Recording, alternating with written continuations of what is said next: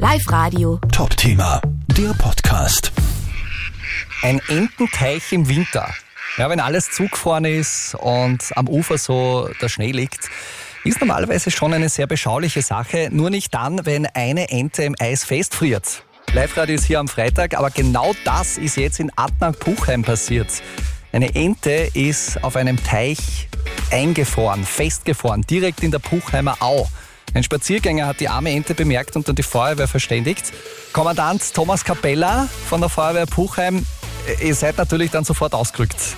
Ja, mit dem Boot sind zwei Feuerwehrmänner zu der Ente vorgerückt und haben es aus dem Eis freipicken können. Daraufhin ist die Ente wieder weggeschwommen und der Einsatz nach kurzer Zeit beendet gewesen. Kommt das eigentlich öfter vor, dass Enten im Winter auf einem Teich festfrieren?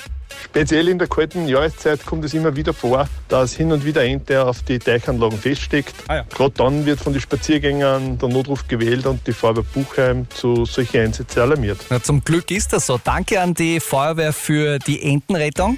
Also quasi Ente gut, alles gut. Live Radio. Top Thema, der Podcast.